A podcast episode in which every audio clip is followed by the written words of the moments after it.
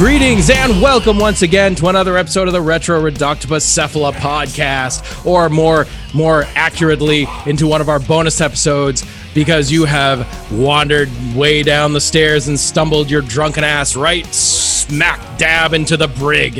And to uh, tonight in our our maiden voyage of this bonus uh, bonus show that we're going to do for you guys, we are going to concentrate on interviews. We're going to do some interviews with some really cool people, some industry people, and some people that we happen to know and love. And tonight, uh, before I introduce our guest, I am joined by my compatriot Boss Rush Mode. Shoot, shoot. I don't care. Oh, Bam, bam. I didn't even bring shooting stuff. I, I, I don't have a bow nor arrows nor pistol. I might not have been. Ta- I might not have been talking to you. Oh, that's true. I can shoot my mouth. I can shoot my mouth. That, that You do that very well. Uh, that could happen at some point. Tonight, uh, we're going to slam the door shut and our first guest in the brig, and that is internationally renowned music and fine art photographer and our longtime personal bud, Mr. Jeremy freaking Saffer. Say hello, Jeremy. How's it going, man? How's it going? Welcome to the brig. Thanks for having me, dude. No problem. I'm super happy uh, that we have this this quarantine for the first time tonight because uh, you your schedule has uh, been freed up a little bit, so you could uh, be on with us. It's actually been more hectic during quarantine than uh, than without it, honestly, just because of the book. wow. I'll, I'll tell you all about that later, but yeah, it's been hectic. yeah. Yeah. So, um, so tell us a little bit And about. she's like, "Yeah, screw you, Steve. I'm still busy just because you're a lazy piece of crap." no, that that is that is pretty awesome. No, that's really good to hear. It's uh, it's always good to hear, especially creative people. If we're keeping ourselves like busy, it's it's like it's a hustle. You got to make sure you're not being a lazy butt. But you know, we're tr- it's it's a daily struggle for me. I know that's that's for sure. And I'm I've been started doing yard work lately too, which is very new for me. Dude, I'm in the same boat. Like, how to grass work? I'm trying to figure that out. I just planted grass seed and I'm watering it every day, and I'm like, okay, grass, do your thing, grow. Like, what the fuck, grass? Get Mhm. off your ass and grow, damn it. Like I'm, I'm watching it and watching it. It's just taking forever. About to go get It, it, it, like, it reminds me of a saying How about the paint drying. Yeah, that's what it is. It's something about molasses and paint, or I don't know what it is. I don't know. There's some. There's something there. I can. I can almost get it, but it's. It's Something on the about- my brain. Something about a pot of water. I don't know. I don't know what it is. So, so Jer, uh, please tell us uh, a little bit about yourself. You are you are a pretty cool dude, and we have uh, watched your career with with loving loving grace over the years. Uh, we've known you for a while, so so tell us uh, tell us a little about your career so far. Well, you guys knew me before my career started when I was kind of going for the music thing. Yes. Um, I started as a musician, as a guitarist, and I went to Berklee School of Music and hated it. Um, I'm good playing metal. You try to get me to play jazz and blues, I'm not about it, and it makes me miserable. With photography, I can shoot anything and like it, so I kind of put down the guitar for a camera and went 100% into music photography right. And I started off doing concerts for probably five years before getting into portraiture. And then I started doing more portrait work, doing album covers, magazine covers, album art, that kind of stuff. And I tend to do much more of that now than live photography. And yeah, I've been working for pretty much every metal band out there that I can that that tours the U.S. Um, working with every label out there working with a bunch of magazines from Metal Hammer, Outburn, Revolver, Decibel, Kerrang, as many as I can, and I'm just uh, still at it. Yeah, you you made quite a name for yourself, sir. It's pretty freaking awesome. It's pretty uh pretty cool to behold, let me tell you. Um, but so just so people realize, when you say you were you were actually you know shooting live bands for five years, that's when you were still in high school, correct? Um, yeah, it was right at the tail end of high school that really started, where I was just going to shows and taking pictures of bands I either played with at the time or even local shows. The dude who put on all the local shows for Western Mass, where I live, you know, every Sunday would be a quote unquote local show with Lamb of God, Killswitch Engage, Shadows Fall, Terror, you know, any of those bands that became huge. And this was like would always go and 90, 98, 99? or so. That, yeah, that's when I really got started. I want to say '97 is like when I Okay. first, first first got into it. '98 was when I started doing it more regularly. Um, but that person, Scott Lee, who ran all the shows in Western Mass, also worked for a bigger company called Mass Concerts, Mm. and they do you know the Palladium, the Webster, but also a lot of other shows that they promote across the New England area. So I started shooting all of their shows as well around uh, 99 2000 i became their photographer doing that and uh, yeah so i was shooting pretty much every live show i could that came through didn't matter what it was uh, you Right. know rock metal santana slayer didn't matter Yeah, sure. You, you know, you're getting your experience and you're you're putting in your time and you know, you're you're you were right to the, that grindstone, man. I mean, you know, from the very very beginning, it's you know, really was cool even then like how how much hustle you had. This little dude like you're just in high school, man. It's freaking nuts. It's awesome. And uh, back to Berklee, correct me if I'm wrong. I have this memory. It's just swimming around. Did it come down to like they were to to graduate Berklee, you have to sing, and you're like, "Fuck no, I can't do this." Yeah, basically what happened is I went in as a level three guitarist, which you usually go in level one. Like I was a technically proficient guitarist, but to get to to get past level one, you have to do something called um, sight singing, if you know what that is, where they put a sheet of music in front of you and you have to sight sing it note for note. Okay. I can't sing. I'm not a singer. I've never had that ability. I don't have that ability. And so if I could not sight sing, I could not move forward at Berklee. Right. They got me, they, they tried to help me. They got me a tutor. They got me, you know, extra work with my sight singing teacher. But all my other classes, music theory, music composition, music analysis, music lab, mu- and anything else, I was doing fine. You know, A's across the board.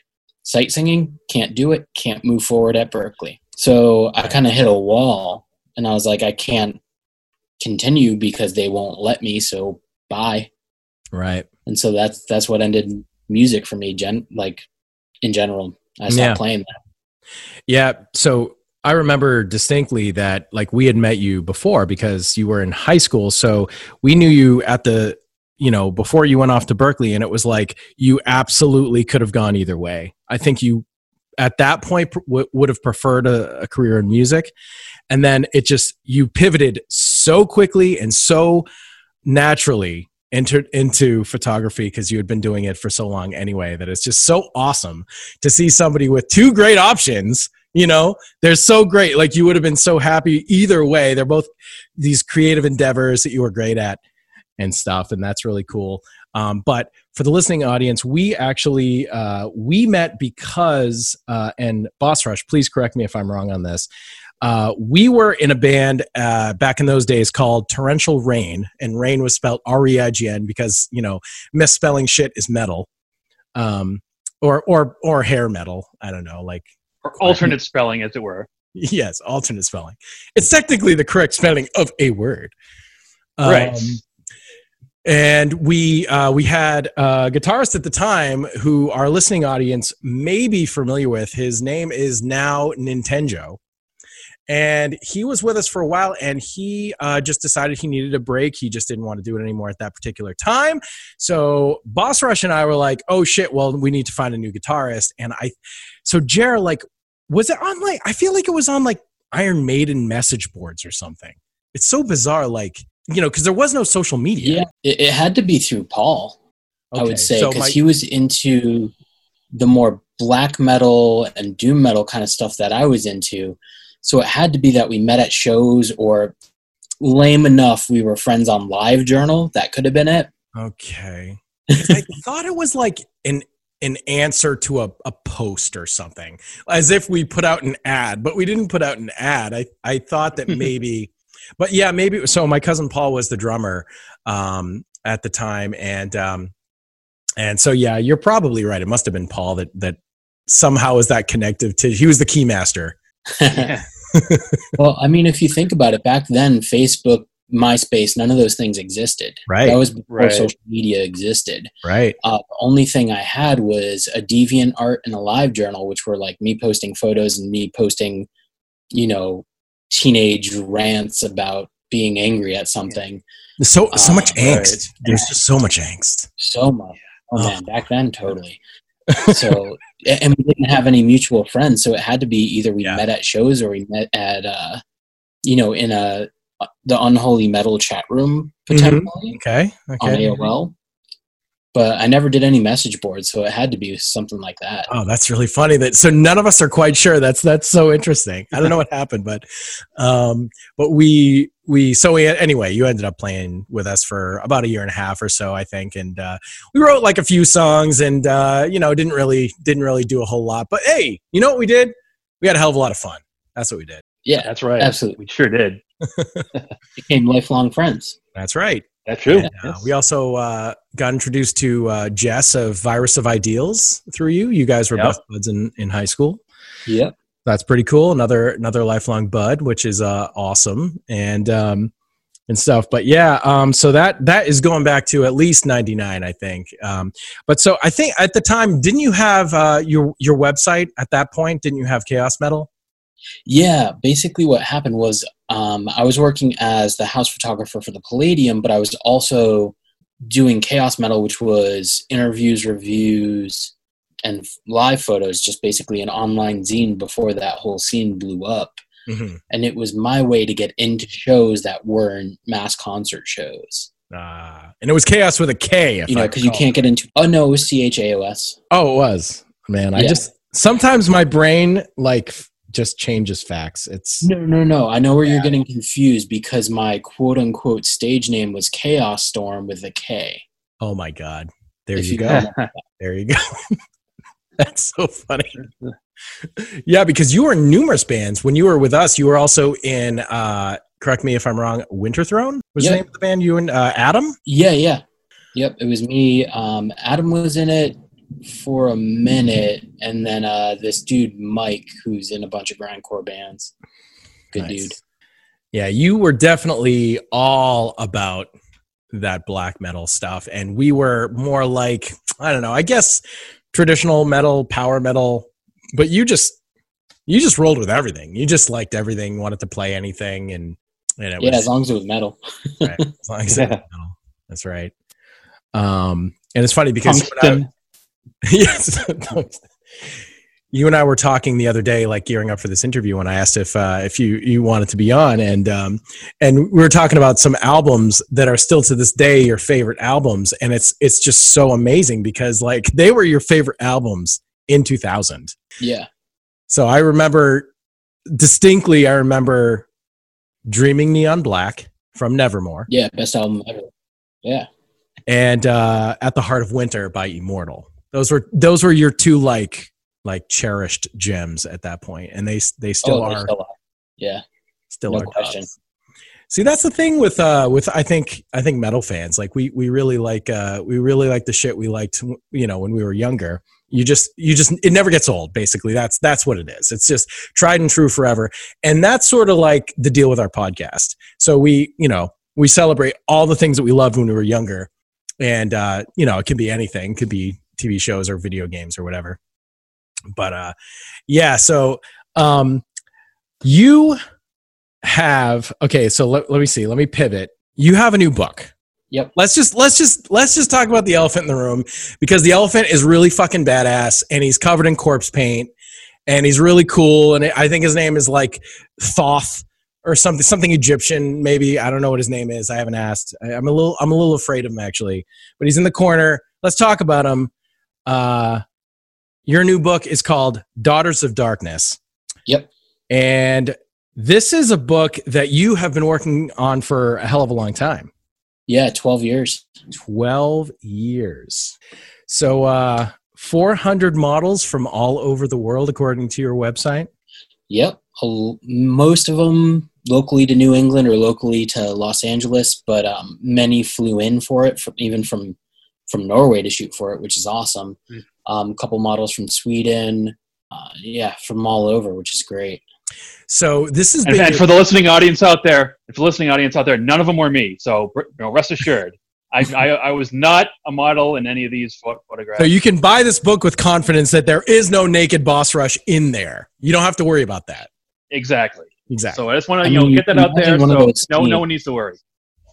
You can imagine one of those scenes from those comedy movies where someone knocks someone out and takes their uniform and steps in for them to try to get in. Yeah. And- but the problem with that is there's no uniform to grab, so he would just show up in corpse paint and he, yeah. I- I guess it wouldn't work in this situation. Corpse paint and boobs. That's that's what we need. Um, and and Well, I, I, could technically, do- I, Boss I Rush, do have boobs. he does have boobs. Does.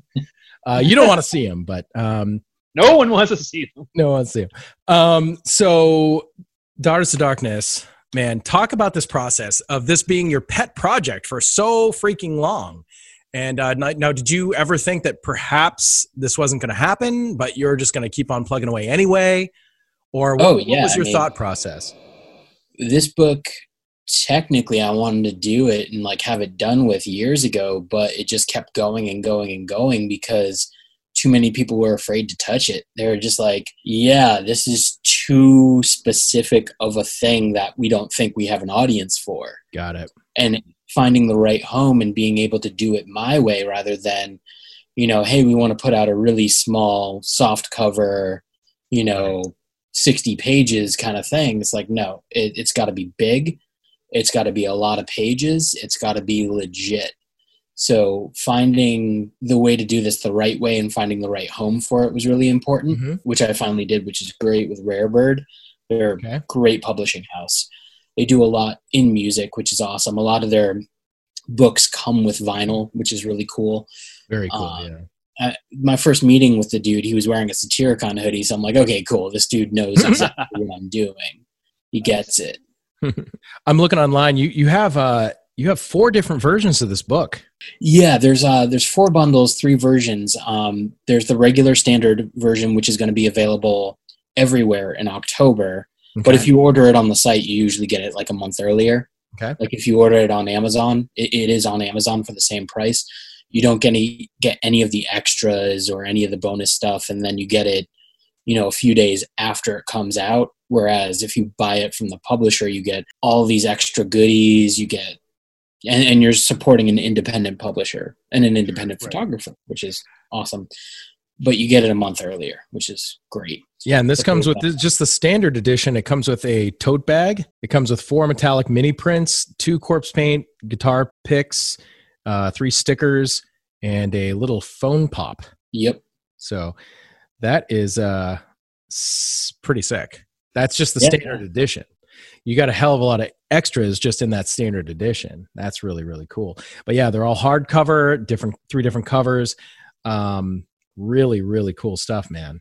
I mean, it's just it's just you. inspiring to see anybody who's able to take something uh, over such a long period and have it come to fruition in the way that they wanted to Right. on their own terms. Right, and- and not sacrificing their vision, just you know plugging away at it until they get it the way they want it. Exactly. And it was really cool because the publisher was very much like, anytime I brought up a point like, hey, I want to do this, he's like, yeah, let's do that. Anything that was like, that I thought might have been kind of stupid to somebody else, like if I told this to any other publisher, they'd be like, why does that even matter? This dude's like, yes, we have to do it that way. Like, So like, give us maybe- give us an example of that.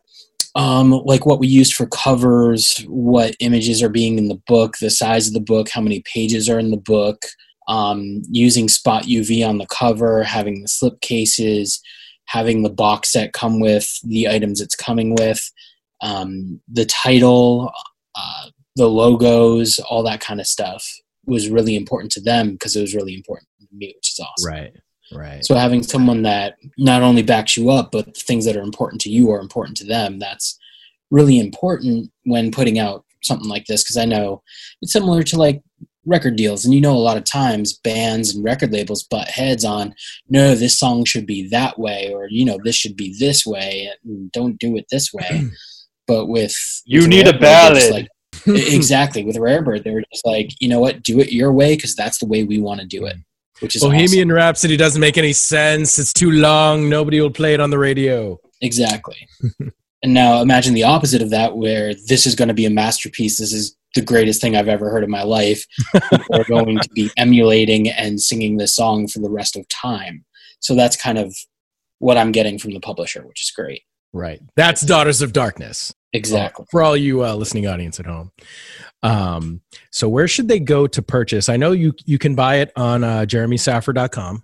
and we'll obviously we'll put links uh, on our groups and on um, you know in the, the show notes as well. Any anything you want us to include, we can do that. Um, what's what's the best place for for Well, people? thank you very are- much. I'll give you a discount code for uh, our listeners too. Oh, you hear that, guys? So Oh, nice. Oh, it's only good till uh, January, February, March, April, May, June sixth at six p.m. oh well, you, if you want to Oh, drop, I see what they did there. nice, nice. It is uh, capital D, lowercase o, capital D for Daughters of Darkness, six six six. Easy peasy, one two three, easy. Look at that. So it's DOD six six six, but the D's are capped. And where where do they purchase and and uh, you get to use this code? daughtersofdarknessbook.com. Boom. So I'm gonna have all that stuff in the liner notes of this this particular episode of the Brig, and also uh, on our group when we post about this. And uh, yeah, you'll you guys can check that shit out. There are four price tiers. It's all amazing. Lots of uh, lots of bloody boobs. It looks like. I mean, I haven't I haven't read the Yeah, book myself. Yeah, one edition has uh has the bloody cover, which we're, we're calling the Bathory cover, Nice. and uh, then the other one's the super box set. Nice. And then one of the things that was tricky is obviously this is coming out during a time when people aren't putting things out because people can't really afford stuff because we're all kind of out of work. Very true. So one of the things I wanted to implement was payment plans, especially on the more expensive books, but also on, you know, the least expensive version. And they were able to do that for me, which is again another one of those things that it's important to me, so it's important to them, which was great. yeah. So um, Yeah, those guys really had your back. yeah, yeah, absolutely.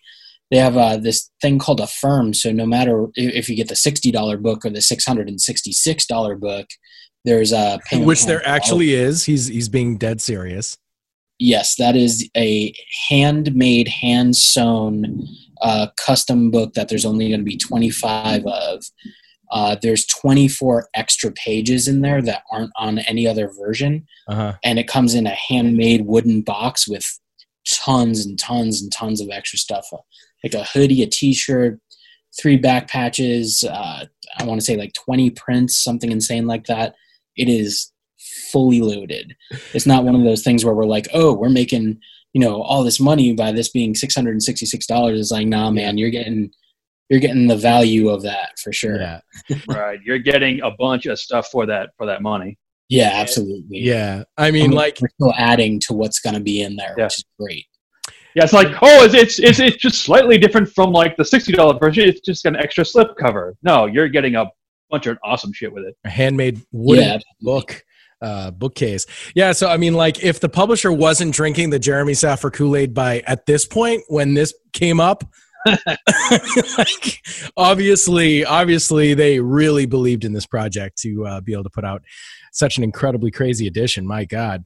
The true daughters of darkness deluxe box set. Nuts man. Yeah. True and cult, you know? man what a friggin feeling. Like what like who who brought this version up? Was this you or is this them saying you know what we could do? Like how did how did this come up? I mean that's that's really crazy. That's a handmade wooden box that comes in there's only 25 Yep. And then the book itself is hand sewn, which is awesome. So that's really cool. But um, basically, the idea was to have three or four different covers and different versions. I didn't know how they would vary. I'm Mhm. so used to doing things with different versions. Like, you know, you buy a record, you can get the regular CD, the digipak, or the super deluxe set that comes with all sorts of things for like a lot extra and I'm a collector of all things, so I'm definitely all about doing those nerdy, super packed, awesome. You get all these extra things, kind of thing. So when we were discussing it, we figured out, you know, the regular version's the regular version. The special version is going to have this, this, and this, and going to come with these extra prints. But we're going to do the top tier, super rare, super hand numbered version, which, you know, I have some things like that from like Immortal and Darkthrone and sure some some books as well, but mostly albums. And the tricky part was figuring out what we wanted to have go with it. And my whole idea was, okay, you get this wooden box. It has the logo on it. You open it up. It has the book, but it also has candles, corpse paint, um, something where you can basically set up an altar and put on your corpse paint. dude You you know, are something that's very black metal-y and yeah and made sense. And then we did that, but we also added so much more to it because he had all these ideas to throw into it. Yeah. My God. I mean, you're talking about thinking big. I mean, I, I just can't imagine. I mean, unless there was like a six thousand sixty six hundred dollar version that came in an actual hollowed out person. Oh, dude, that's the next one. I hand deliver it with a body bag. It comes in Jeremy Saffer. That's the thing. You can only buy one though. There's only one available. I can only do it Do you have a Do you have a Do you have a version that comes in a handbasket? A hand basket? yeah, I mean, Yeah, you no, know, you hand put basket. hand baskets, don't you? Yeah, hell I in mean, a handbasket. Yeah, hell. They come in totes, so totes. Uh, what you what you put in uh, hand baskets are uh, people named Helena. This joke's in the shitter. All right, so let's it uh, sure is. push past it though. We're gonna keep. We're just gonna push right on Right. past. We'll power through it. Ah. so, Boss Rush, I know you had uh, you had a couple questions for Jer. I did. Like, uh, give you a couple of photography questions. Uh, one of them is, uh, what's your favorite venue to shoot live bands at? Oh, the Palladium, no question. That's my Oh, home nice. away from home. Hometown hero, Oh yeah, the Palladium. Palladium. Worcester, Massachusetts. Oh yeah, absolutely. The Worcester, you know, and you gotta, you know, specify. There's a Palladium in LA. Um, Oh yeah. but yeah, I've been to most venues across the U.S., like mid-range to to large venues from touring for a few years, and the Palladium is just the best. They have the best security. They have the best team there. They know how to handle crowd surfers. They know how to handle mosh. All the people who work there know the bands, know the music. They know the fans, and there's never like, you know, when you go to shows and you see security there and they're just miserable and they're like, Mhm. I hate my life. I hate this. And I hate these crowd surfers, so I'm not really going to help them. I might actually hurt them, kind of thing. Uh, the- the Palladium is the exact opposite of that. They love what they do, they love their music. You know, they're very supportive of the bands, the photographers, the fans. It's the best venue, hands down. nice. And we've, uh, I mean, we've all seen plenty of shows there. You Yeah. know, um, Oh, absolutely. yeah. I mean, and and usually uh, I, we get to see you there too, which is always the the added bonus. yeah. Um, Yeah, for sure. I mean, uh, yeah, I mean, uh, that that's definitely a place that I have many times thought, my God, like we are so fucking lucky to have a place like this that has so many metal shows. We have bands coming from all over the place. Like, you know, for me, I'm, you know, I'm I'm looking at a lot of bands from like Germany and Sweden and stuff like that, and they they just come on over, you know, or you know, Nightwish always goes there, and they're from Finland. You know, I mean. Lots of bands that you know don't necessarily have big U.S. tours always go to the Palladium. Yeah, absolutely. So this has just turned into a uh, an ad for the Palladium, which is perfectly fine because we fucking love the Palladium. It's awesome. Yeah, best Yeah. venue, hands down. Cool. That's also the uh, the place that once upon a time, real quick, you got us backstage and we got to shake hands with like half of Blind Guardian and half of Symphony X, which was kind of awesome. I don't know if you remember that, but like I rem- that was like a big deal for me. That was awesome. That's awesome. Great dudes. Yeah. Speaking of great dudes and cool people, like so you've worked with some serious fucking legends, man. Like because you are a legend. Let's let's just let's just let's just admit that. I don't know. I'm trying. We'll see. I think I think I need to hit over 50 years old to become a legend. Um, like and an you just age- can't say it yourself. That's Yeah. the thing. Just make sure, because then you're Kanye. You, you don't like you can't say that you're a genius, but like if other people start saying it and you're still not 40, it's it's okay. Just just be like, cool man, thanks. That's how I feel about artists too. If anyone's like, "Hey, you're an artist," I'm like, I don't know. I just moved my finger from here to here. It is what it is. but so you've worked. Hey, you know what? I'm going to say that is not that easy because for some reason, cameras and I do not get along. There's been plenty of times where I've tried to do things for friends, or even like videotaping, and it's like, so that you turn the sound on, like, wait, there's a separate thing for that, or that like the video just. I mean, I don't know. Can't, I am cursed when it comes to cameras or filmography. I just can. I'm. I am just not adept with it at all. So It'll be like, it's not just. It's not just moving your finger. wait, wait, did you move your finger from here to here? You're like, I must have. I must have moved it Damn it. somewhere else. I don't know. but you have worked with uh some people i like i think the ones that that floored me the most were um alice cooper Yep. And uh dave mustaine you mentioned already uh and you just worked with him again do you have any um any anecdotes from those shoots or anything else that you want to kind of share that was maybe a maybe a like you couldn't believe you were fly, you were flying there or driving to this this particular place to to work with this person? Was there uh, was there any like worthy mentions like that that you just you just like oh my god what what what what universe is this? I mean, it's always super cool when you get to work with the people you looked up to when you were younger. So that could be anywhere from, you know, really big bands like Alice Cooper and Megadeth to lesser known bands like, you know, Mortis or Abbath. Um, I mean, Immortal's pretty huge, Yeah, but about more I mean people know who this- Megadeth is than who Abbath is, and or like Doyle stuff like that is always super cool. Was there any like can can you can you give me a little of the Alice Cooper shoot? Like what was he like? Oh, he's always super nice, and he's really really smart and full of facts. So that scene in Wayne's World where they go backstage and Right. he starts spewing facts at them, that's who he is. um, we were doing a shoot in Northampton prior to his tee time. It had to be early because he golfs every day, pretty much.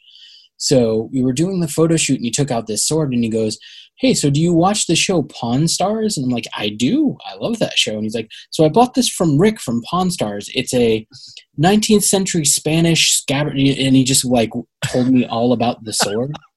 Then he put the sword away and got the snake out, and he told me the name of the snake, um, its breed, its specialty, like like sub breed of what it was. You know, it, it was crazy. Oh yeah, well, because snakes, like, if you're a snake collector, if you're, you know, you get way into like the different colorations, all the different mutations. It it could be the same species. It can still be like the same boa, but you can have it come in like you know 50 different flavors and you know the regular you know or the ball python the regular ball python it might be like $20 but a ball python that has like the special albino domino you know galactus print on the back like with the little my little pony ass tattoo like it just naturally comes with that and it's like you know a, a $10000 snake and it's still just a ball python yeah, yeah, yeah. it's really really Absolutely. crazy He knows his stuff. it's really crazy. I actually, I actually really like listening to to snake people. I'm not a snake people, but I do have a lizard. We do have a, a a bearded dragon in the house, and I have gone to some uh, some lizard uh, and reptile conventions, and it is always very interesting to uh, to see all the snakes and stuff like that. And like, oh my god, there's always like a twenty thousand dollar snake. Like somebody's got one. It's just like, oh, what is this? They're like, oh, it's a ball python. But that's not why it's expensive. it's got the twenty thousand dollar My Little Pony, Pony ass tattoo on the back. That's why. Yeah, and its dad used to tour with Alice Cooper. So I mean, I mean, yeah. I mean, for real. You know, the Yeah. pedigree is there. We got the papers. The certificate of authenticity. yep. So yeah, uh, when we talked about doing this interview, you know, we're like, all right, well, what can we talk about that's retro? And I don't want to move on unless you're ready to move on. But uh, you you did mention a retro topic that we've uh, we've done a little bit of research on and brushed up on a few films, and that is uh, the films of Clive Barker. And you're a Awesome. big fan of uh, horror, as as I know, and Boss Rush knows, and I know that I've never I've never actually been in your current house, but I've seen pictures of your TV, and there are many mannequins all around dressed up as basically every killer. It's a very murdery room. This room. Well, well, yeah, those are like like if you go to Spirit Halloween or it, previously Spencer Gifts, they would always every year come out with like two or three life size things you could get, and I would always get them. So I have plenty of them. They're not like dressed up as whatever; they're just made to be They're made to. They're like, no, that that is Michael Myers. No, ask Yeah, him yeah, yeah, exactly. that he no he Excellent. he will apt yeah right different Michael Myers. Oh, oh, I'm sorry. I know we were talking about Bohemian Rhapsody earlier and everything. Sorry. Um, but so Clive Barker. Uh, but do you want to talk uh, about anything else with your book or anything else you want to kind of bring to the forefront before we move on? Or, or what do Actually, you, I'd like to ask my second question. Oh, please do. So my my my- my second of two is uh, who is the person or group or band that you most want to work with but you haven't yet? uh, Ozzy. Um, Oh wow. Ozzy and Elvira are probably the two top people I want to photograph and do- do a photo shoot with. Like I've photographed Ozzy live, Mhm. um, but I've never done a photo shoot with them, and those are two very, very different things. Right. Uh, same thing with Elvira. Like it would be awesome to do a photo shoot with her in costume as Elvira, you know that that'd be awesome but i always have a running list of like you know 10 20 people i want to work with and some people go from the bucket list to list of accomplishments some people go from the bucket list unfortunately to the grave but Right. Yeah. you know it's just an ongoing list that changes Right. as time rolls on Yeah, and 2020 has not been kind uh, for creatives. Uh, there's been a lot of uh, a lot of unfortunate deaths. Um, but I don't know if you got to work with Little Richard. no i wish that would have been awesome but he's been out of the limelight for He had, much a decade and yes. Uh, Elvira would be really cool for sure, and Ozzy. Yeah, those are those are two great ones. Like uh, Cassandra Peterson uh, is often at horror conventions, and I work a lot of horror conventions, and you know, I've I've like you know interacted with her a little bit and said hi and stuff, but she's always got like a big line, but she's usually not in costume. No, she um she retired the Elvira costume thing a while ago, but then she brought it back again. She's currently doing COVID videos, which is I awesome, saw, I did see uh, that. as Elvira. So that means she has it back, but it's like it could go either way when things reopen. Either Right. they're going to be the busiest they've ever been because now the demand is so high because they've been they've gone so long without conventions, or conventions won't be able to happen and they'll be more accessible for things like, hey, I'm going to be in LA, let's do a photo shoot. And I've tried, but you know, n- Yeah. no luck yet. We'll see. Oh man, because Elvira on the cover of Daughters of Darkness 2 would not suck. Well, I, I wouldn't think she would model for that or anything like that, but just doing a photo shoot with her in general and getting into Yeah. a bunch of magazines would be rad. Yeah, but if she did, Fair. just saying, just saying. I got you were um, asking me about Megadeth, and I just did, I don't know, my 10th shoot with them. oh, it's so cool. And it was with Dave, and it was right before the pandemic hit. I basically flew down to uh, Tennessee and did a shoot with him. He, lives down there, so it was kind of like around where he lives.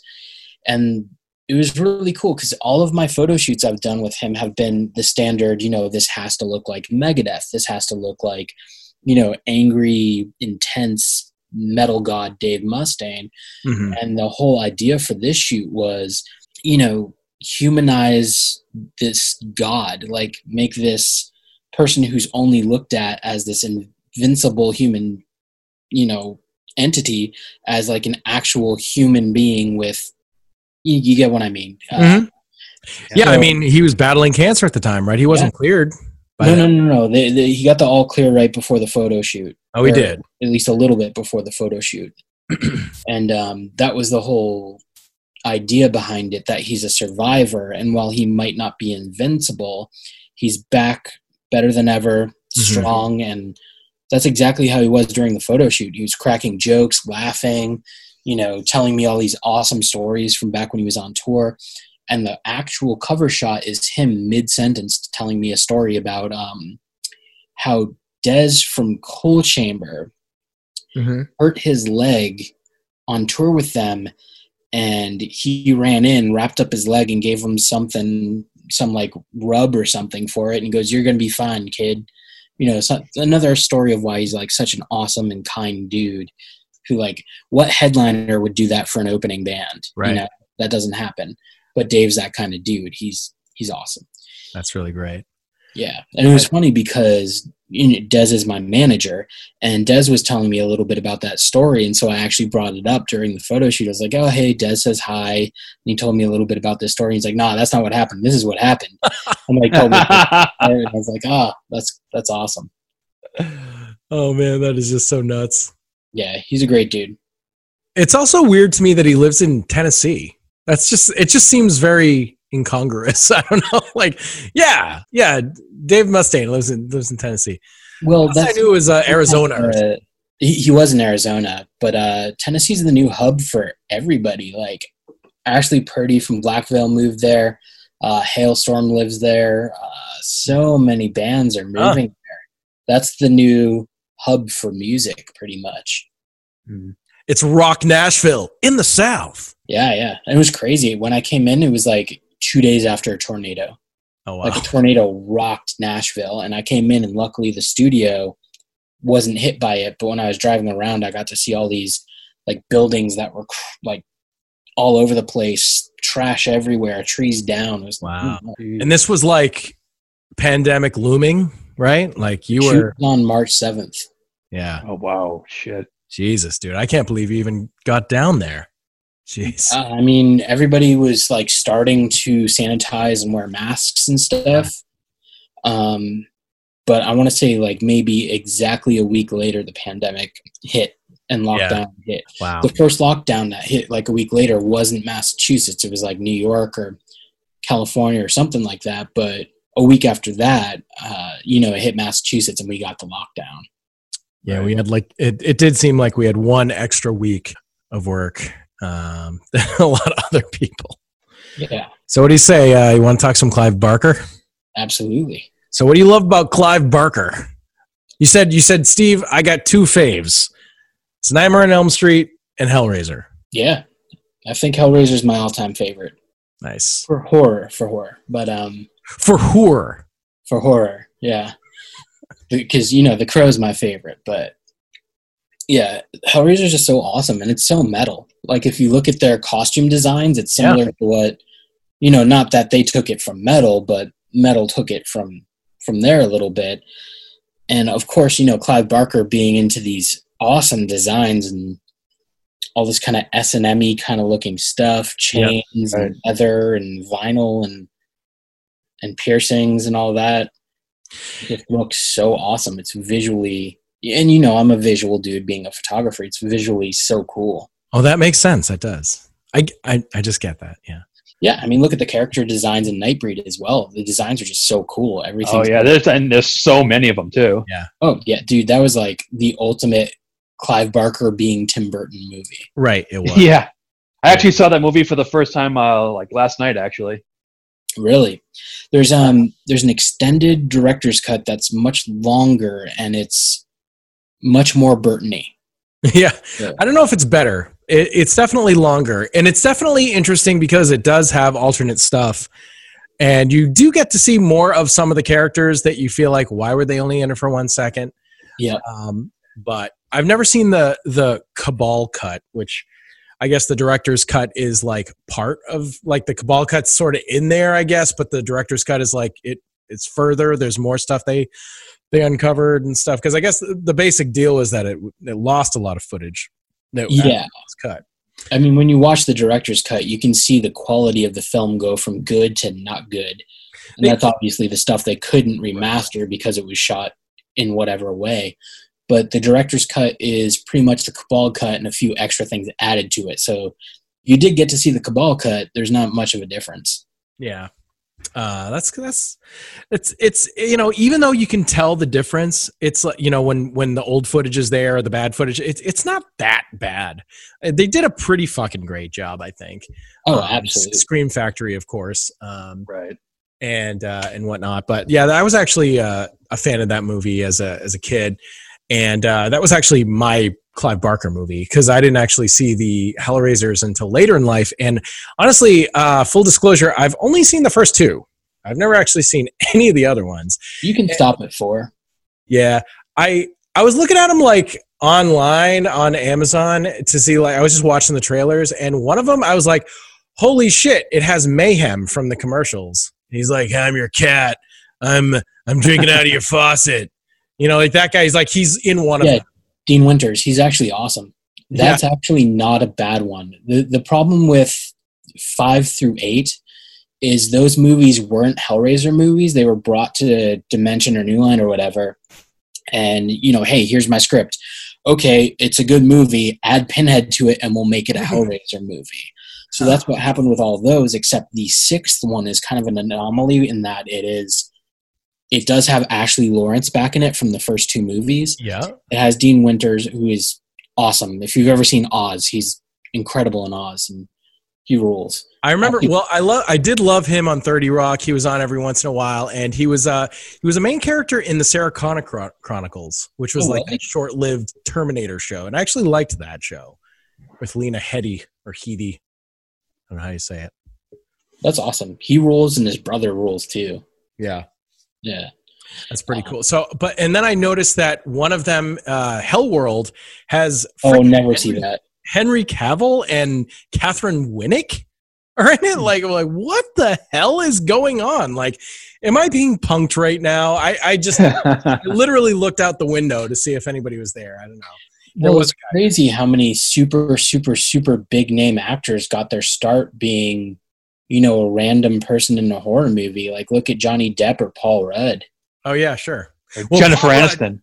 I mean, Paul Rudd goes back to Super Nintendo. Super Nintendo really gets the credit for. Paul. Yeah, yeah, yeah.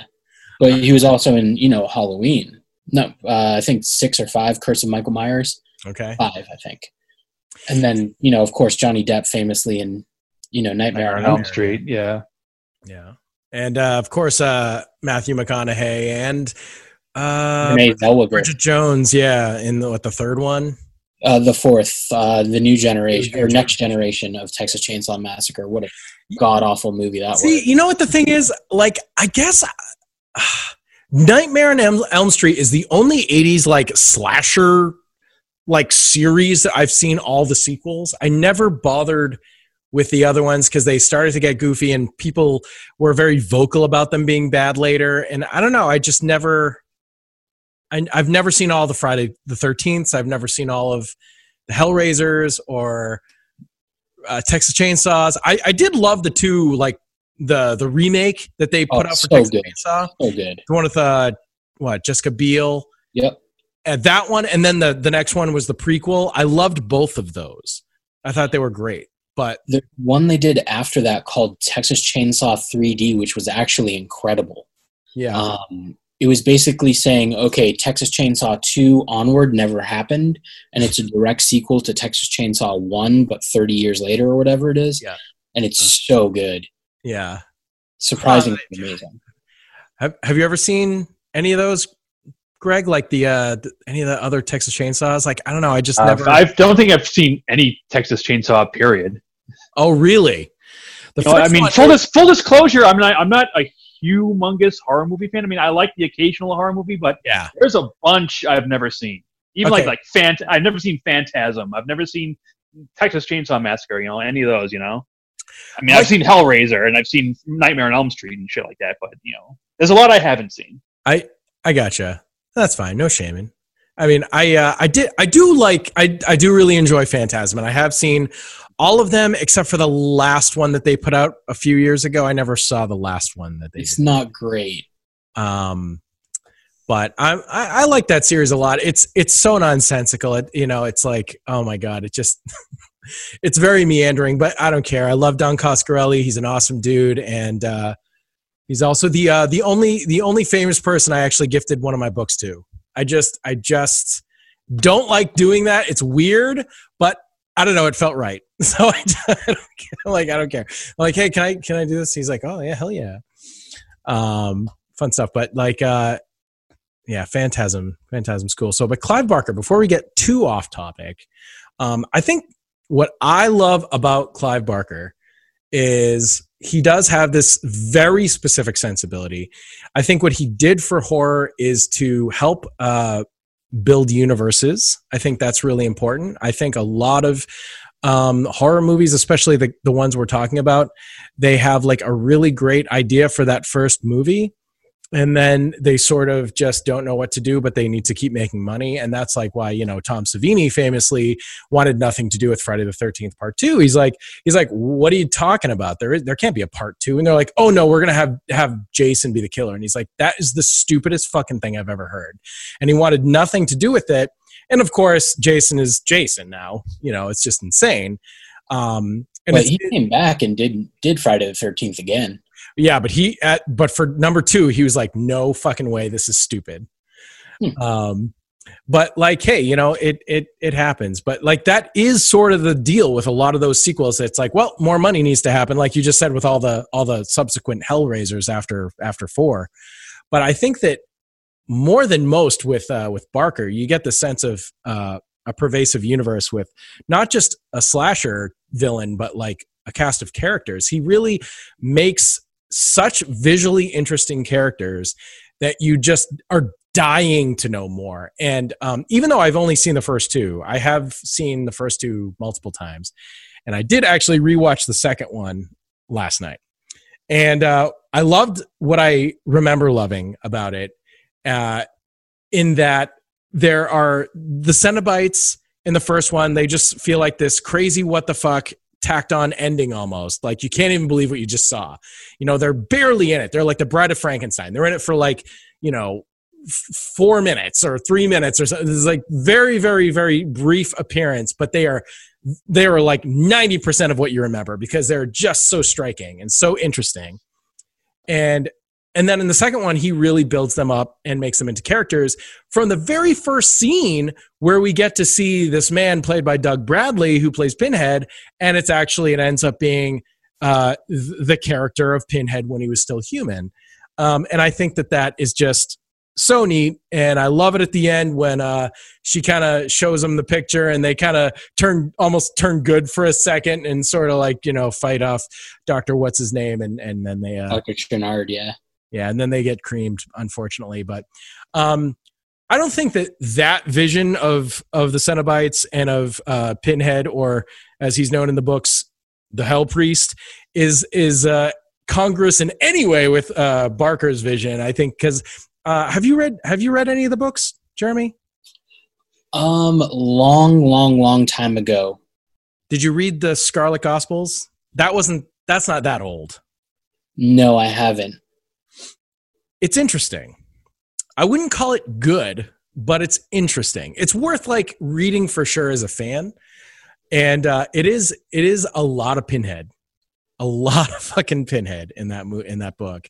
It's almost like the effect and this is just my own personal opinion. It's almost like you know, you had Darth Vader and then we saw whiny bitch Anakin and it's like, "Oh, oh, well now now Darth Vader is kind of not as cool as he used to be." Well, it's it's it's almost like that. It's like, you know what? Ah, I, I don't really like him that much in this. He was cooler when he was only in it for short bursts, I guess. I don't know, but yeah. Um, he's definitely not that like character that would see a picture of himself and and suddenly remember and then you know defend anybody. That for sure wouldn't happen. He was a he was a definitely an arrogant prick and definitely a talker, which I thought was uh, was kind of weird. But he's just called the Hell Priest, even though there are Cenobites in the book, and the Cenobites are actually less of a race and more of a they're like monks. They're like an order. So they're like priests or something. They are indoctrinated into the Cenobite order. But in uh, in the book, like the world of hell or Leviathan or whatever he whatever he calls it is like it's it's like a world. It's a place. It, it has like towns and like general stores and like I don't know like farms and like oh look there's the farm where we're growing all the skulls i don't know they like it's all gross stuff but you know it's like it's like a place that you could actually inhabit it's not just all like doors with individual torture chambers. But hey, I personally like all the stuff we learned in the second movie so much. I just really enjoy that one a lot. That one. You definitely should check out the fourth movie for sure. Is that the one where they're in space? Well, partially. Um, it's three eras. It's like way back in the day, like I don't know, 1400, 1600, something like that. And oddly enough, speaking of celebrities who were in movies way back in the day, Adam Scott from Parks and Recreation is oh. in it. I don't know. Huh. You know Ben from yeah, Parks yeah. and Rec. He, that, yeah, totally. That's one of his first ever movies, uh, Hellraiser 4. So that kind of tells you the how the box was created, who it was created by, and what it is. And because oh, that's you, bloodlines, right? Yeah, it's the history of the box, and it was actually the only one I got to see in theaters. Uh, Ollie from All That Remains, when he was my guitar teacher, took me to go see it. Hmm.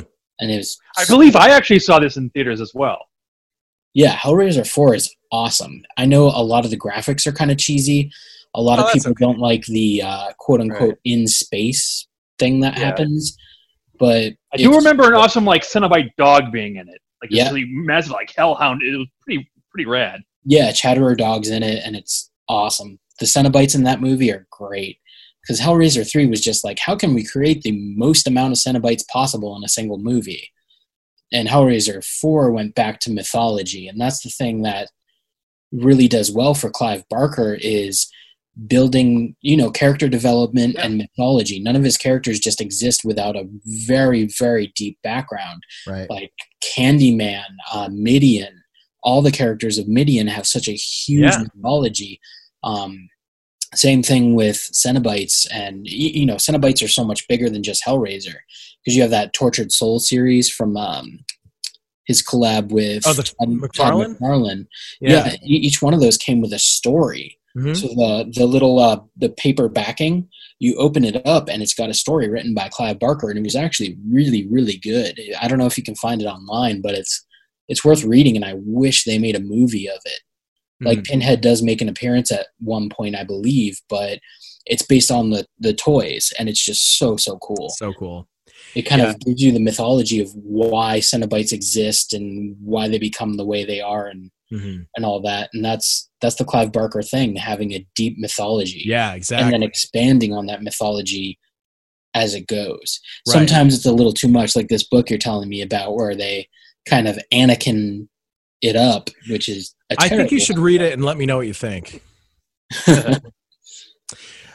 I, I really do. It's it's interesting, and and for sure, like the I would say the first third of that book's amazing.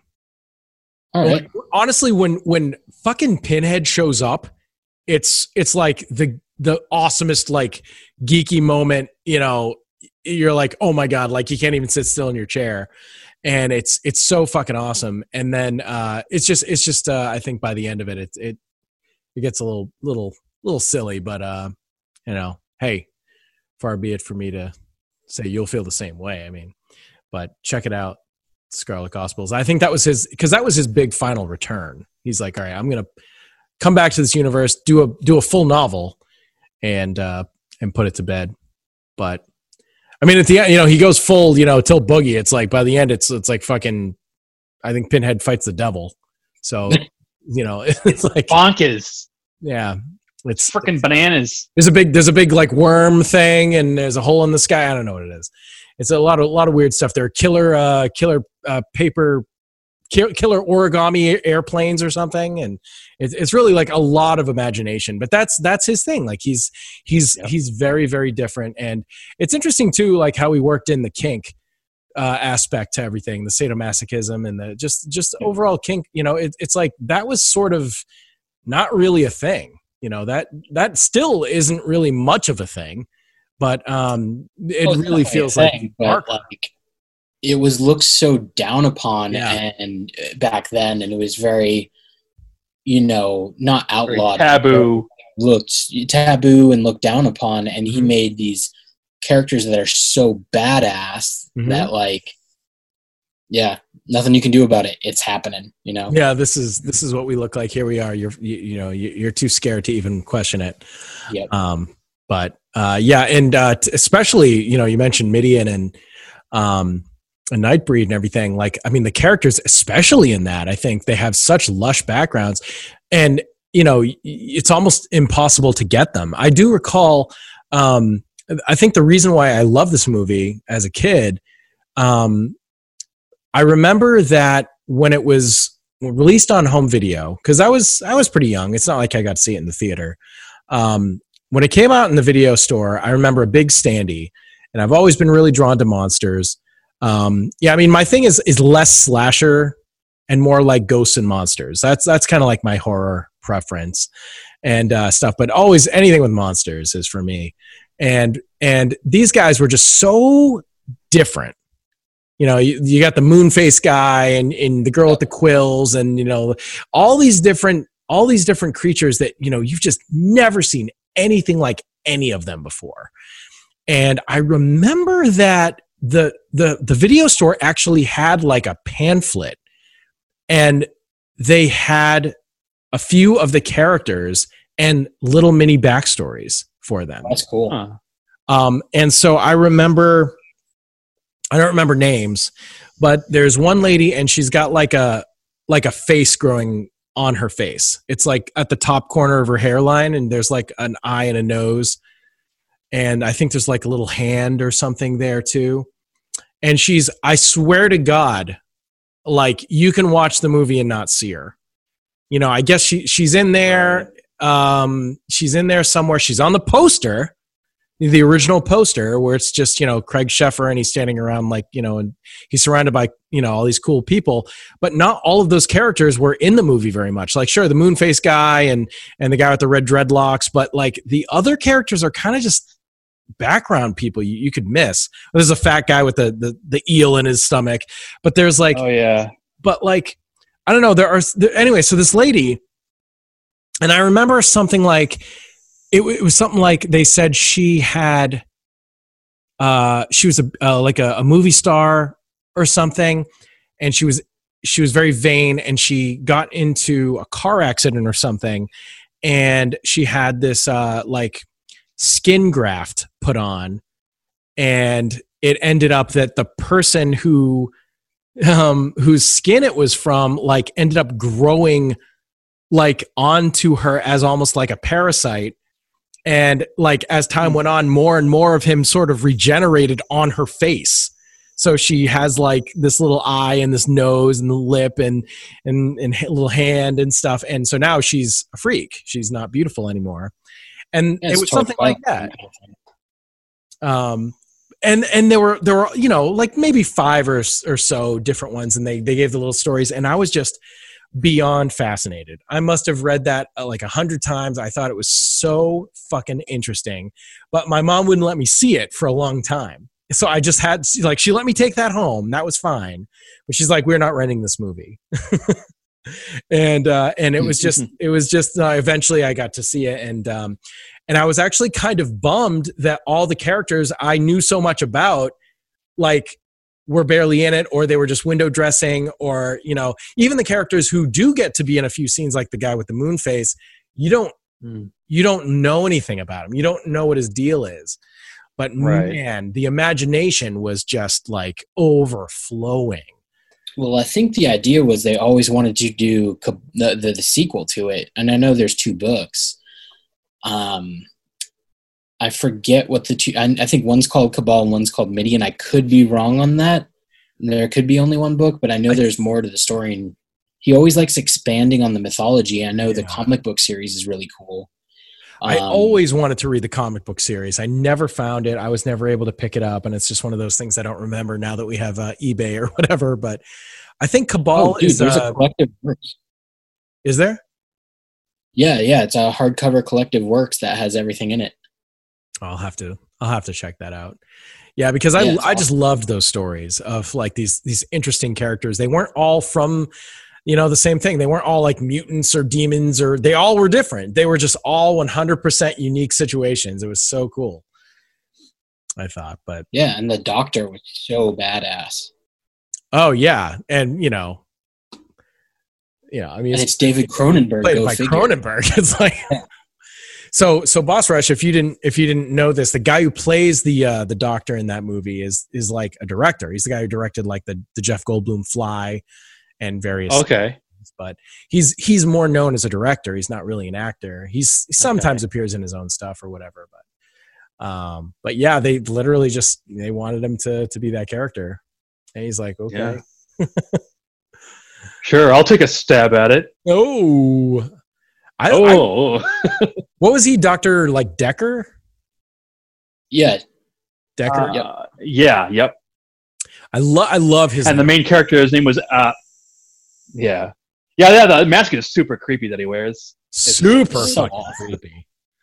And the uh, Yeah, the knife, totally. he has such a fucking wicked knife. Like, oh my god, it's yeah, so thing is badass. crazy. Yeah, Um, and uh, but it's you know the whole thing of like which one's what what's really the monster? right, exactly. It's really the monster. Is it the monsters or is the the man who's a Yep. respectable doctor? Imagine how good that movie would be if they got anyone but Craig Sheffer to be in that. He's so bad. So terrible, but the movie's still good somehow.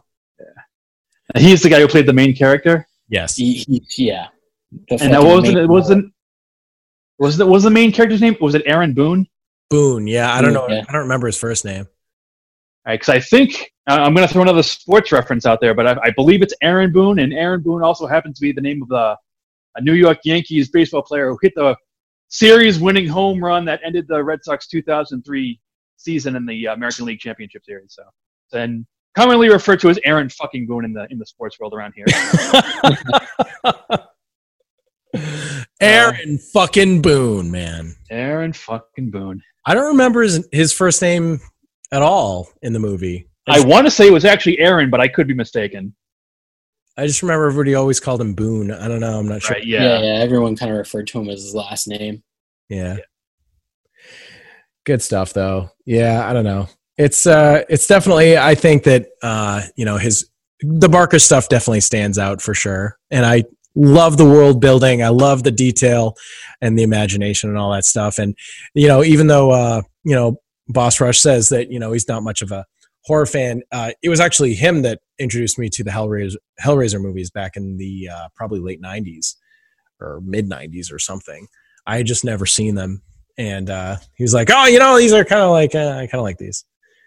Well, they're I was really, I was like strict horror. They're very dark fairy tale because it's Yeah. all so strongly based on mythology. Like even you know Candyman, it's like a very dark fairy tale. Is if you say this name so many times, this is going to happen. But then people keep on doing it for some reason. But then it goes back to the mythology of like when he was killed when he was a slave, and it's like it's like a fairy tale. It's really really cool. And same thing with with Hellraiser, with Nightbreed, with a lot of his movies. It's very much dark fairy tale rather than just straight up horror. Very true. Very very true.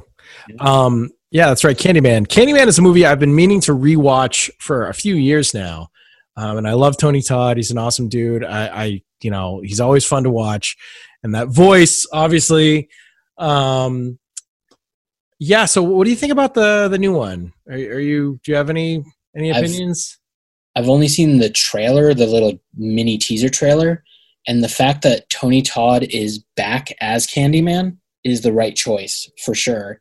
And it looks awesome. I love everything Jordan Peele's been doing, so I'm sure it's going to be absolutely killer. Nice. I I also choose to be very optimistic. I I I thought it looked good. I'm excited that you know Jordan Peele is behind it, and um, I think it's. I, I hope it's good. I hope it's good. Uh, remakes are a slippery slope, of course, and horror remakes more than most tend to be the slipperiest, maybe, of slopes. Um, Well, I mean, anybody can be Jason, anybody can be Michael Myers, but not magic is anybody can not be. there. It's weird. I don't know. The magic is not necessarily there. Oh, That's dude, the I, I love the new Friday the 13th. I think it's the best Friday the 13th movie out of all of them. The reboot with The one Derek with Mears. Jared Padalecki.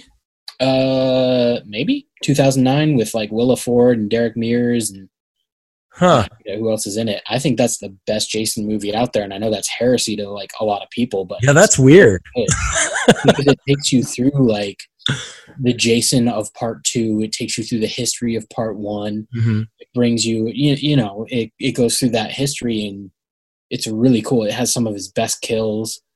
It's awesome. So you know what I didn't like about that movie is the thing that I love about horror movies in general. You know, you talk about fairy tales, and you know, there's always this mythology that they build. And one of the things that I love is when there's a killer. I love it when there's rules.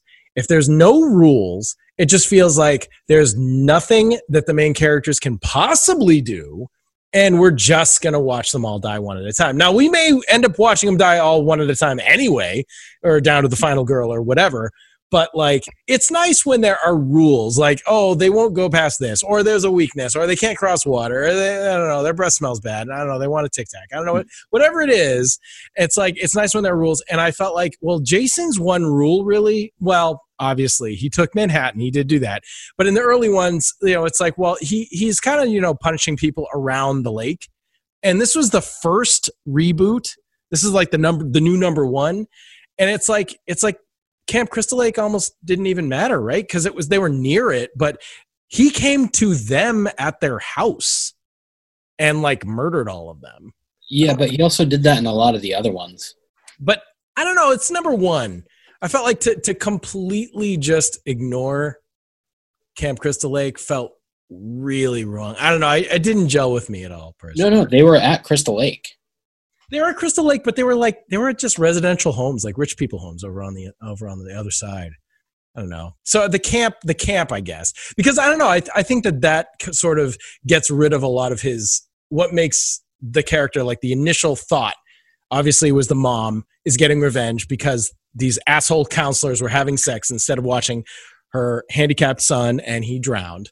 So it's like okay, cool. And then the second one, it's like, all right, well, it's a little hokey to think that Jason survived drowning and then raised himself on the other side of the lake while watching his mom all these years and then learned to be a serial killer. But hey, whatever. It's just a movie. So But he part that. three on, he wasn't just at the lake. He would go to people's houses from part three, four, five, six, and then, you know, of course, he did the Manhattan thing, which was completely different. But you know, anytime after part two, he was away from Camp Crystal Lake, going into houses. Yeah. So, so I guess part of it is that, like I said, I, I don't, I haven't seen all of the the later movies, but it's also like, but it's number one. I don't know. Ah, I feel like the camp should have been should have been integral. Well, it, it is in the beginning. The, the whole thing about that movie is it kind of takes three or four movies and turns it into one. Yeah. because you have part one in there, you have part two in there, you have part three in there, uh, where he did, you know, he starts with, you know, the burlap sack, then he gets the mask, and he just goes Right. on. That was cool. That was cool. Yeah, yeah, yeah. That was, that was really awesome. But it definitely has, you know, the elements of the entire series rather than the elements of a singular movie. And they didn't know if they would get a sequel or not to do more with it, which of course they didn't, unfortunately. So I thought it was just a great cohesive. This is what Jason is. Nice. Nice. I mean, uh, you know, that's that's cool. That's cool. I mean, you know, I love it when uh, people can find stuff to like about stuff that you know is it's not it's it's it's actually kind of popular to not like that. You said it's heresy or whatever. Oh Um, yeah, a lot. The, everyone's problem with You him- like what you the- like. I've never heard the Camp Crystal Lake thing. Everyone's gripe with that movie is he sets traps. He's smart Yeah. and he runs. That's everybody's gripe with it. Yeah, see, I, I saw it when it first came out, and I guess I just don't remember. I just, I remember not liking it that much, and I remember there was like one scene with really excellent boobs, and I, I don't know. That's, I think that's all I remember. Yeah, that that's Willa Ford's death scene. I'll, I'll, I'll gander at, or guess that it's that death scene where he stabs into. She's hiding underneath the uh, what do you call it? The thing that comes out on the water.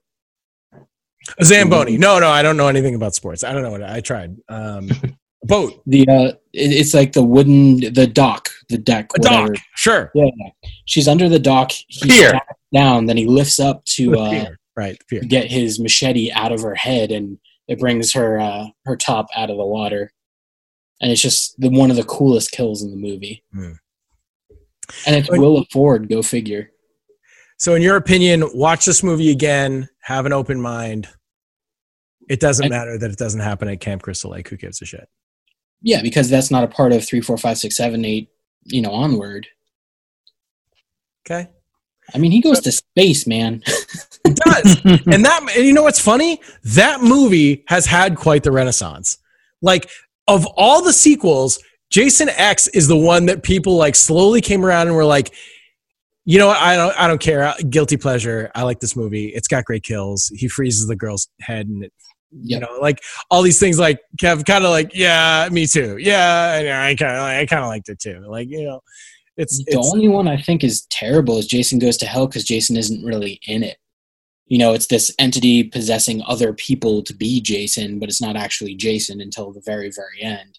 Okay. That movie's the only one that I thought was stupid. And Freddy vs. Jason was also awful. Oh man, I love Freddy versus Jason. Oh, I can't. It's so bad. really? Oh man, I love that one. I think that one is like is just fun.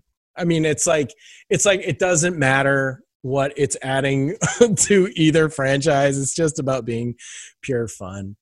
Uh, in my opinion, anyway, I enjoyed it. I actually got to see that one uh, in the theater.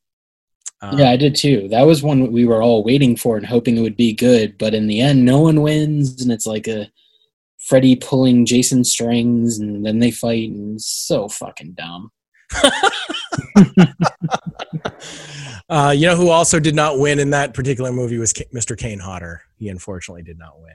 Yeah, they had Ken, who was actually he was in uh, Jason Takes Manhattan as well, not as Jason, but as a bartender. But um, yeah, that's a bummer because Kane Hodder, I think, was a great Jason for so many of the movies that are oddly enough not the ones people love the most. People Right, love but him everybody the- loves him. Everybody loves. Everybody loves him because he's embodied it. There's so many like the person who played Jason in Part Four just didn't want anything to do with it. He didn't even want credit for it, and that's my favorite one actually. Is four other than the uh, the remake. Yeah, the one with Corey Feldman and Crispin Glover. okay? So good. Um, that was called uh, the final, you know, Final Friday, but it wasn't the Final Friday. It was. It wasn't even close to the final Friday. My God, Yeah, there were so many Chapter. Fridays after that. They're like, this is going to be the last one. Oh, never mind. but that's the whole thing. Anyone can play Jason. And most actors played him for one movie, and Kane Hodder's the only one who played him for a few movies and really got to become the embodiment of Jason. You know? He played him from seven uh, up until that one. His last one was X, so I think he played him seven, yeah. eight, nine, ten. He did four movies, yeah. Yeah, and and he he was the one who uh, actually uh, invented the breathing thing. That was his that was his contribution to the character, where he'll stand there and he'll like slowly he'll slowly rise and fall his shoulders because he's he's and he's just so fucking menacing when he when he does that. It's just crazy. You Kane's awesome. Yeah, he uh, he he's at like every horror convention ever, and he has a really really cool uh, podcast with Felissa Rose and Tiffany Shepis um, on the uh, Fangoria network. They're trying to trying to make a network, I guess, but I think they only have the one show. But it's it's an awesome it's awesome awesome podcast, uh, Casualty Fridays, and he he talks a, a lot about his feelings about being left out of Freddy versus Jason, and it was like I guess really really shitty the way they did it. They kind of just told him that like yeah yeah he's like hey we got script. Hey you want script? Hey cool. Yeah cool. Yeah everything's going good. Everything's going fine. He's been wanting to do this forever. Everybody's talking about this forever. And I guess what happened is they just sort of didn't call him back and just stopped talking to him and just kind of pieced out and eventually he's like so what is happening with this you know six months later and they're like oh yeah uh sorry yeah so hey Kane uh yeah we went a different direction so Yeah, the, the big issue was he wasn't tall enough. When he was put next to Robert Englund, he's too short. That was the reason he didn't get cast. really how Yeah. tall is Robert Englund Um, I couldn't tell you off the top of my head, but that dude Ken is real tall. And the whole 'Cause, I thing mean- is Jason had to tower over Robert Englund, but if you look it up, the reason, if it's not the actual reason, the reason that was given was the height difference. I didn't know that. He he hasn't mentioned that. I because Kane Hodder is not small. I mean, he's he's a big dude too. So that's crazy. I wonder how tall Englund is. Like if he's like secretly six six or something, and I had no idea. I don't know. It's possible, I guess, but I have no idea. I know he's not short, and they needed someone to like tower over Huh. him. So it had to be someone who was extra tall, which was that dude Ken, whatever his last name is. yeah, I, I I can picture him. He's uh I can't remember his last name, but yeah, well, But, uh, I, I'm looking it up on uh looking it up. It only says he's five ten. who is? Robert Englund. So how tall is Kane Hodder? He's not five ten. He's he's got to be much. I feel like Kane Hodder's six five or something. Kane Hodder's not that tall. No. Got you. I'm looking it up right now. Okay. Okay. Interwebs. What do you say? So Kane Hodder is six foot two. Six two. Okay. But Yeah. so that's that's only a like you know a few inches taller. So it's you know I, I you. So Ken. Ken Kirzinger is six foot six. Oh. So it's Oh not a major difference. yeah. Well, another four inches. It's pretty good. Huh. I did not know this. This is very fascinating. That's very That's the, the excuse that everyone got was the height difference. Hmm. But uh, switching gears and bringing it back to Clive Barker, one thing I noticed about Clive Barker movies is they do not have comedy in them. They are serious movies. They don't have a comedy element to them. They don't have laugh moments True. really. Um, but Jason, uh, Freddy, of course, he's, Freddy, of course. Yeah. comedy gold. Yeah, yeah. Um, and most other horror movies have those like breaks of, huh, oh, okay, there's the Right. funny guy. Here's the joke. Here's the campiness. Obviously, Evil Dead. Yeah, of course.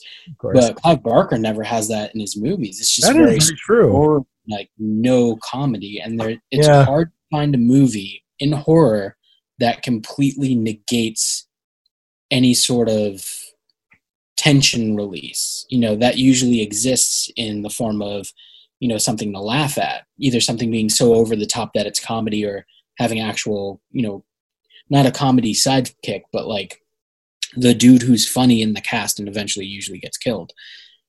But that doesn't exist in Hellraiser. That doesn't exist in Midian at all. I mean, the the cowboy dude, the dude with the half face, is a little funny, but he's not meant to be funny. Right, Whereas right. The guy who ripped there's- the skin off. Yeah, yeah. Yeah, yeah. Right. Yeah. Whereas there's specific characters in almost every other horror movie you can name that are meant to be funny. Right. The only other ones I can think of are like Event Horizon does not have any comedy whatsoever in it. that is such a goddamn good movie. Right? So good. Yeah, I, That I one actually, uh, I think it's free on Prime right now. Is it? Yeah, pretty sure. I just uh, stumbled across that. I actually saw that in the theater um, way back in the day. Have you ever seen that, Boss Rush? I have not. Event Horizon, like uh, it's it's just, in my opinion, like the other truly scary space horror movie after Alien. Like it's really fucking good. It's got Larry Fishburne. I was I was gonna say it has Laurence Fishburne. I mean, I think I remember that in the seeing the commercials and stuff. But Yep, yep. It's uh, it's Larry a good- Fishburne of uh, Pee Wee's Playhouse. Yes, yes, that, that that's him, Larry. Yep. Yep. And he was actually in Nightmare 3 as well. Oh, what? Often referred to as the greatest Nightmare on Elm Street movie, part 3. Yeah, he's Dream noted- Warriors. Yeah, Dream Warriors, which Yeah. has the best Nightmare on Elm Street song and music Oh. video. Yeah, that that there's no question about that. Yeah. What's the song? I don't know. I don't know. I don't know. Dream, uh, yeah, Dokken Dream Warriors. We're the Dream Warriors. Oh yeah, all right. Okay, okay, yeah. It's rocking like Dokken. Yes. It's rocking exactly like Dokken. In fact, Yes. Precisely like Dokken's. exactly. So, um, I think that uh, we could probably just go on for another couple hours, but we shouldn't. So, um, to wrap things up, uh, I just want to thank you, Jeremy, for hanging out with us tonight and being our first uh, first prisoner in the brig. And uh, if you want to uh, plug your book one more time, why don't you do that? And I'll I'll post anything you want me to and all the places and all that stuff. So, Daughters of Darkness, one last time, what you got? Thanks, man. It's uh, it's going to be a big art book, coffee table photo book of fine art photos of women in corpse paint, and yeah, get it, please, so there can be a second one. Hell yeah! And and we can get Cassandra Peterson to do the cover. I mean, I- you know, I might be able to help you out with that. I know her a little bit. I mean, you know, she walked by my booth a couple times. I said, "Hey, Cassandra," and she turned and like smiled. So I mean, like that, we're basically besties now. oh, you're yeah, right. she kind of like she, she tried to around like like did someone say my name and then just kept walking. It, it was kind of like that. I mean, I remember it a little differently, but it might be that I just choose to remember it a little differently. Maybe. But that's okay. Yeah. Anyway, dude, it's been uh, it's been super fun hanging out and catching up and all this stuff. And uh, I wish you the best of luck with all your endeavors going forward. Although I don't think you need it. Fucking wow. right. Thank you so much. no Yeah, man, It was problem. awesome talking to you, man. Yeah, yeah, maybe dude, when uh, we all got to actually hang out in person, yes, in real life, once Yes. all this. when the is world done. opens back up, we got to come down, hang out uh, with uh, with you and Tara, and like see the see your, see the mannequins in person. I think. Yeah, we can watch Hellraiser. Yeah. fuck yeah. go. And She's- Yeah.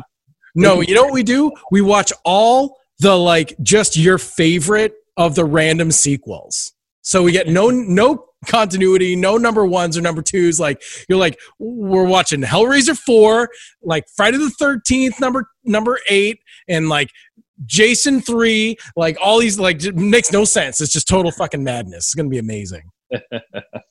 Dude, a lot of this, some of the movies have better sequels than originals. Nightmare 3 is definitely better than Nightmare 1. I mean, Evil Dead 2, I think Evil Dead got better and better. I mean, I, I love Army Darkness. It's definitely my favorite. I know it's not a horror movie, but I still love it the most. Mine too, that's my favorite. Yeah, I mean, so um, yeah, it, it it does happen. There are some some you know, it's a rare thing, but there are good Right. there are good sequels. There are good reboots as well, and uh, Yep. And like you know, like we said, you know, ah, I love that fucking Jessica Biel Texas Chainsaw. I love that. Oh, it's so good. I actually really like the, uh, that first Halloween reboot with uh what, Rob Zombie directing. You did. The first one was Yeah. real good. The second one was real not. I heard the second one wasn't as good at all, but I did like the first. I mean, I didn't see it, but I, I did like the first reboot. I mean, and then I've I think I've seen the first Halloween like a million years ago and didn't really think much of it. Okay. And it's, it's weird because I'm not even that much of a Rob Zombie fan either, but I ended up liking that movie. So they, they, they really like humanized the character, and it was just super interesting. I just thought it was neat. Yeah. There you go. Yeah, I love Carpenter, so it's hard for me to. Uh, I, I just love the. I I mean I I don't know, uh, and that's another franchise I haven't seen all the sequels to. I've seen the first two. I always see the first two. What's my fucking problem? You got to get past it, man. Like Nightmare Yeah. 2 is not very good.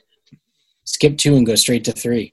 Yeah, no, I've seen all the nightmares, but it has been a lot of years though on a lot of those.